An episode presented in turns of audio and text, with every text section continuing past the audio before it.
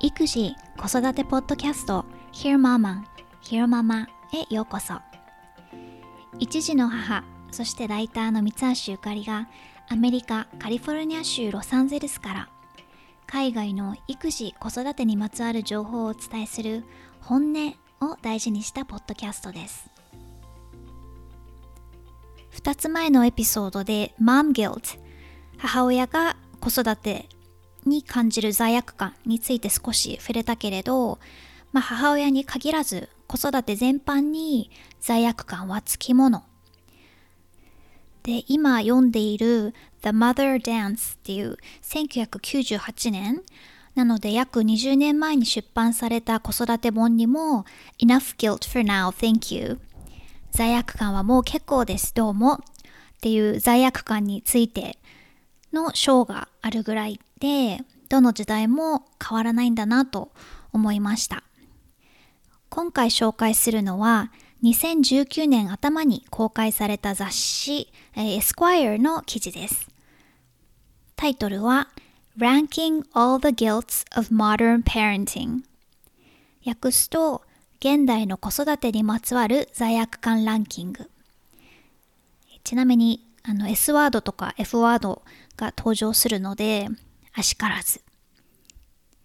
親が感じる罪悪感とか、周囲や社会からの批判的な目は、まあ、豊かさに比例する部分があって、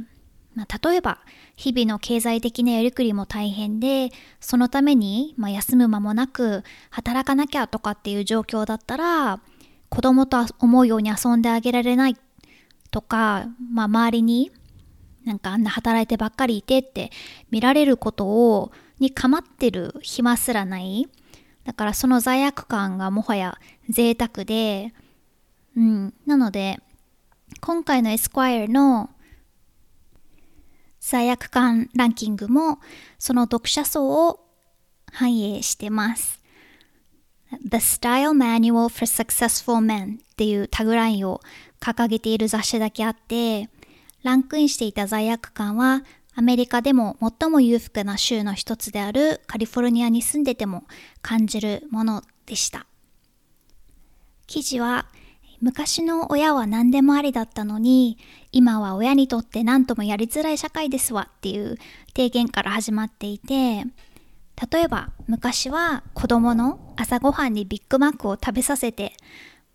子供が乗ってる車の中で立て続けにタバコを吸っても構わなかったと。How different things are now. To be a parent in 2019 is to walk a flaming tightrope of never ending shame and judgment and guilt. You're constantly reminded that every decision you ever make will have far reaching and disastrous consequences for you, your child, and the world at large. 今は全く違う。2019年に親であることは、尽きることない恥と 批判と罪悪感に囲まれて綱渡りをするようなもの。自分のありとあらゆる決断が将来にわたる悲惨な結末を自分自身、子供、そして社会に対してもたらすことを常にリマインドされる。ここから具体的な現代の親が抱える3つの罪悪感を紹介していきます。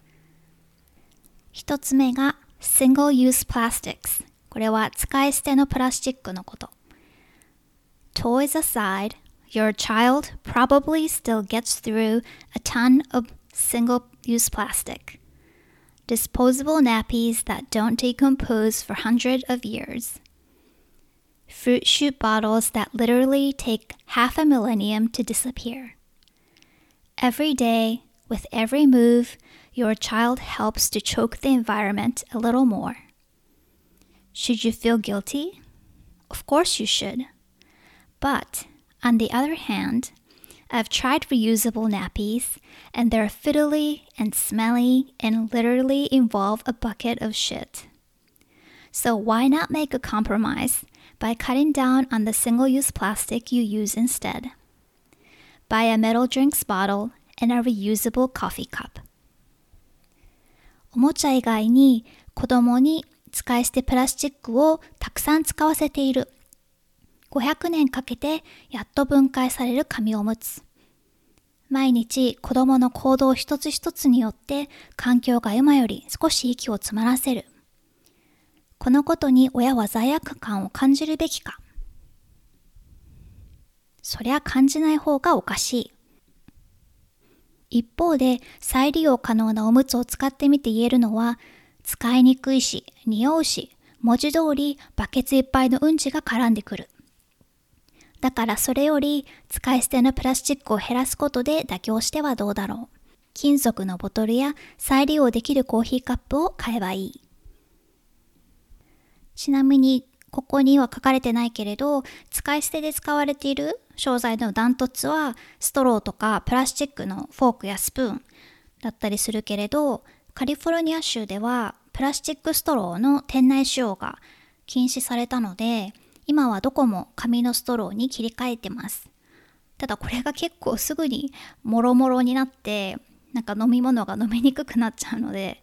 うん、ドリンクのコップだけじゃなくあの金属製のストローとか、まあ、マイストローを持ち歩くのが賢明かも。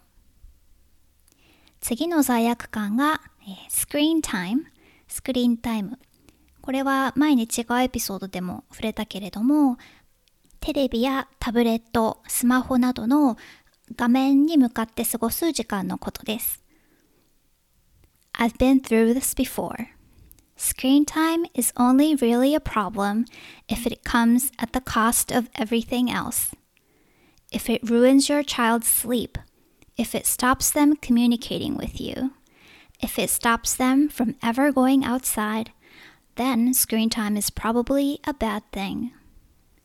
But letting your kids watch YouTube on iPad while you cook their dinner is fine. If people tell you otherwise, poke them in the eye. これは前にも話したことがある。スクリーンタイムが問題になるのは、それがその他のすべてを犠牲にしてしまう場合。例えば、子供の睡眠の妨げになったり、親との会話が減ったり、外に出ずに家に引きこもってしまったり。その場合、スクリーンタイムは良くない。でも、夜ご飯を作る間に子供たちに iPad で YouTube を見せるのは別に問題ない。違うことを言ってくるやつがいたら、そいつの目をつついてやればいい。スクリーンタイムに関しては、比較的、まあ、近代の問題なので、少し世代が違うといろいろ意見してくる人たちがいるので、まあ、最近の親が罪悪感を感じやすいっていうのはわかる気がします。前に話したけれど前にそのストローラでお散歩をしていて信号待ちの時にスマホをいじってたら道ですれ違った黒人のおばちゃんになんか最近のママは子供の相手をしなくてかわいそうねってこう息子くんに話しかけてきたことがあってそれ子供の相手をするよりもスマホをいじってる時間の方が長いとかっていうのはまあ不健全だし問題だけれども子供のスクリーンタイムと一緒で適度な量なら当然だと思う。まあ、むしろ排除できないしで、外にも出かけるし、お友達とも遊ぶし、絵本も読んだりするしっていういろんなものの中のアクティビティの一つがスクリーンタイムだと思ってます。ただ何らか制限を設けてないとダラダラ見てて気づかぬうちにそればっかりになってしまうことが大いにありえるのでうちは例えば朝は1時間だけとか、まあ、時間を決めて、うん、7時になったら見てもいいよとかっていう風にもうルーチンにしてやってます。僕は iPad が大好きででも最近でもここ1週間ぐらい iPad 隠してて テレビで一緒に見るようにしてるんだけれどそうしないともうあちこち番組を選んで全然もうちゃんと見てないので。うん。で、iPad、iPad って言えないから iPad、iPad って言ってて、でも時間じゃない時にリクエストされても、まあ、違うまあそれでも泣いたりするけどぐずってるけれどあの違う遊びを提案したり私が違う遊びをしだして気をそらす。今の年齢だと意外とケロッと忘れて違うことで遊び出してくれるので今のところ有効です。3つ目の罪悪感が少し意外だったんだけれど working 仕事をすること。As far as I'm able to tell 90% of the internet is either made up of articles about parents who feel guilty for working or articles telling parents that they should feel guilty for working. I cannot state this clearly enough. Fuck that. Parents should never, ever, ever feel guilty for working. Sure, in an ideal world, you'd stay at home all day and devote your life to the magic of watching your children grow. But if you did that, then A, you wouldn't have any money. B, your children wouldn't understand the hard work and sacrifice that went into raising them. And C, you'd go absolutely barmy and your brain would start dribbling out of your ears. If anyone makes you feel guilty about being a working parent, poke them in the eye and throw them down the stairs. 僕の知る限り、インターネットの90%は 仕事をしていることに罪悪感を感じる親についての記事、または仕事をする親に対して罪悪感を感じるべきだと説く記事が占めている。何度でも言うけれど、そんなのクソくらいだ。親はどんなことがあっても決して仕事をしていることを申し訳ないだなんて思っちゃいけない。そりゃ理想の世界では一日中家にいて子供が成長する姿を眺めていたい。でもそんなことをしてしまったら第一にお金がないし、第二に子供たちは子供のために親がした努力や犠牲を理解できない。第3にそんなことをしたら頭がおかしくなって耳から脳みそが垂れ流れてくるだろう。仕事をしている親であることを誰かに責められたら、これまた奴の目をつっついて階段から突き落としてしまえ。とコミカルに残酷な締めが印象的な記事だったんだけれど、さすがにこの一番最後の仕事をしていることを批判してくる人っていうのは、最近は年配の人とかに多いのかなって思う。うん、あとはもう完全にあのママ業、まあ、専業主婦をしているママさんがいつもお迎えが何の子を見てなんかママとの時間が少なくてかわいそうみたいなことを言ったりすることはあるのかな？まあ、全く家庭を顧みないで仕事ばっかりみたいなのは子供がかわいそうっていう意見はわかるけれど私はこのライターさんに同感でまあ、自分の精神的衛生上もすごくあるしむしろ親が仕事楽しんでる？なんかそれで生き生きしてるっていう姿を子供に見せてあげた方がいいと思ってます。うん、子供たちだって、ね、いつかは仕事をして自立して生きていかなきゃいけないんだし仕事に対してワクワクするような人に育ってほしいので。録音後期。さて、使い捨てプラスチックのことはさっきも言ったようにシングルユースプラスチックと言って、まあ、私たちの生活に溢れてるものです。それこそ、ね、サランラップもそうだし、うんと、ジップロックみたいなのもそう。で最近はやっぱりこのプラスチック脱プラスチックの流れがすごくあの顕著になってきてるのでそういうこう入れ物に代わる、うん、バッグに代わるスタッシャーみたいなこうバッグ型の容器が人気だったりします。これは下にリンクを貼っときます。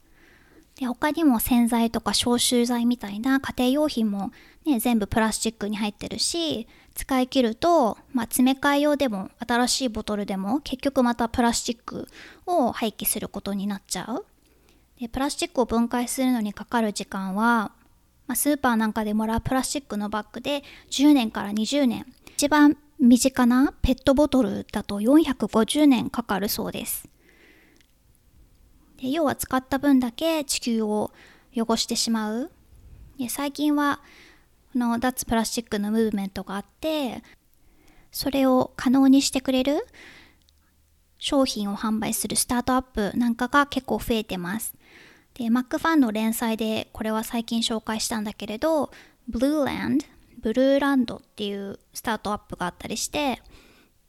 ね、類似スタートアップがいくつかあるんだけれど一度だけボトルを購入するとあとは詰め替え用のタブレットに水を加えるだけでハンドソープとかバスクリーナーみたいなのが作れちゃう商品でで全部もちろんパッケージはリサイクル可能なのであの従来のプラスチック用品を買うよりは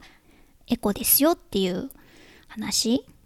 カリフォルニアに住んでて思うのはこれから徐々にペットボトルを飲んでることが 世の中的に恥じるべきことになっていく気がする、まあ、今ですら例えばハイキングとかに行くとマイボトルを持ってる人の方が多い気がするしこれだけその脱プラスチックみたいなのが叫ばれるようになると、まあ、それが正しいのはもちろんだしこう周りからのプレッシャーで、うん、人の行動が変わっていくようになるのかなってさて、今回のテーマは内容でも選んだんだけれど、表現がこうカジュアルで、英語ならではの表現があったので、お勉強になるかなと思って選んだ部分もありました。で、面白表現つながりで、最近読んだベリンダ・ラスコムさんの Marriageology という本があって、この本にも英語ならではの面白い表現があったので、紹介しようかなと思います。まあ、タイトルにあるように結婚について書かれた一冊で、その中にある、えー、結婚を表す表現、結婚の説明っていうのかながとってもユニークだったので。ではまず原文を読みます。After all, there is no bigger, no riskier, no more intimate decision a human makes than to say, This is the person with whom I'm going to spend the bulk of my breathing time. This is the person with whom I'm going to create more humans. This is the person whose welfare I will now take into consideration in almost any decision I make.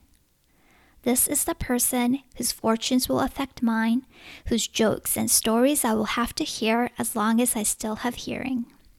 whose shoes will always be in my bedroom closet, whose hair will forever clog my drain. なんといっても、今後私が息をして過ごす時間をこの人と過ごしますという決断ほど一人の人間が下す決断の中で大きく最もリスクが高く親密なものはない。この人と新しい人間を作っていく。今後下していくほぼ全ての決断においてこの人の幸せを考慮していく。この人の運命が私のそれに影響を及ぼし、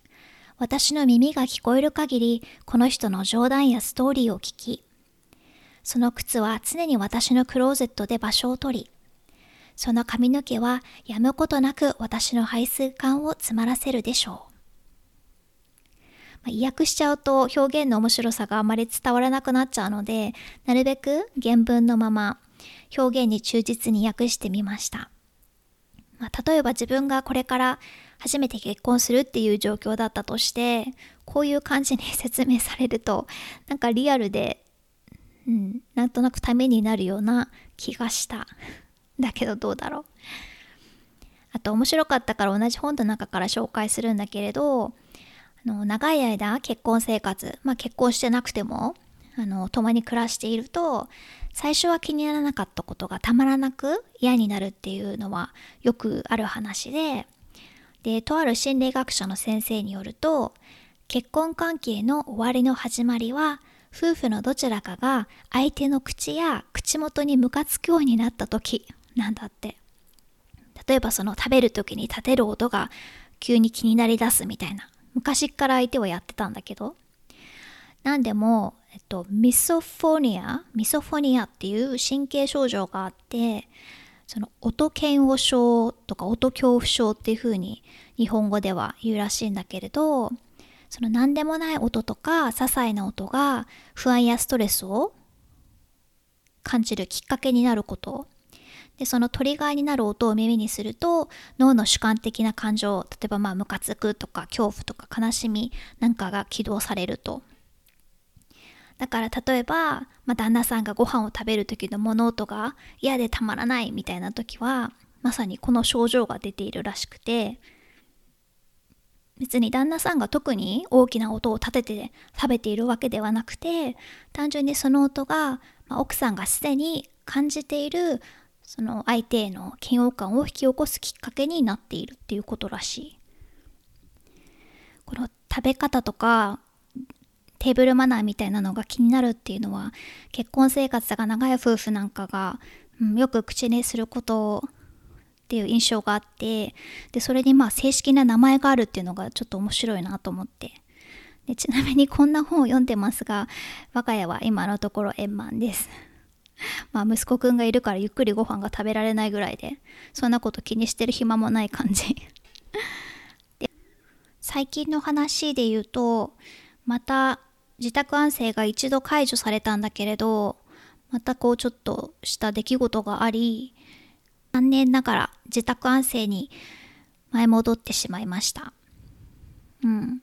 それに加えて、あの、息子くんがなんかのウイルスかなんかにやられて、一日熱が出て、で、食欲も全然なくて、元気ないっていう状態で、で、まあ、あの、熱ぐ、熱用のお薬を飲ませて、で、一日、うん、一日半とかで治って、でもそしたら今度はそれが私に移ってたみたいで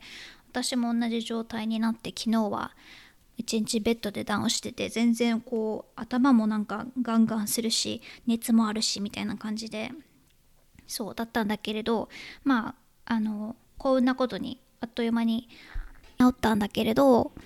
うん、こっちは本当お医者さんに一回行くとどんだけ高額の請求書が来るかっていうのがわからないからでその請求書が例えば日本の病院だとねおあの大きな病院でも小さな病院でも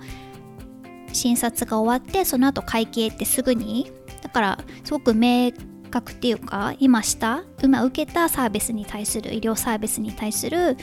支払いがこれですっていうので分かりやすいけどこっちは一度もう行くとなんか最低の金額だけ払ってあとは後からその保険会社に問い合わせた結果自己負担額がいくらですってっていう請求書が届く仕組みなのででこれがまたすごくタイムラグがあるから診察を受けてから本当1ヶ月とか2ヶ月とかザラでで何回も通ってる場合ってもうそれが何の時のどの診察の時の 請求書なのかっていうのも分からなくてそうっていう本当になんか不明瞭なのでうん、なんかちょっとなんか具合悪いなとかね日本だったら、まあ、風邪ひいたら、まあ、風邪っぽいなって思ったらお医者さんにすぐに行ってたけれどそうそれがちょっとできないのでうん。その点はやっぱり日本は最高だなと思います。今回も Hear Mama を聞いてくださってどうもありがとうございました。ではまた次回お話ししましょう。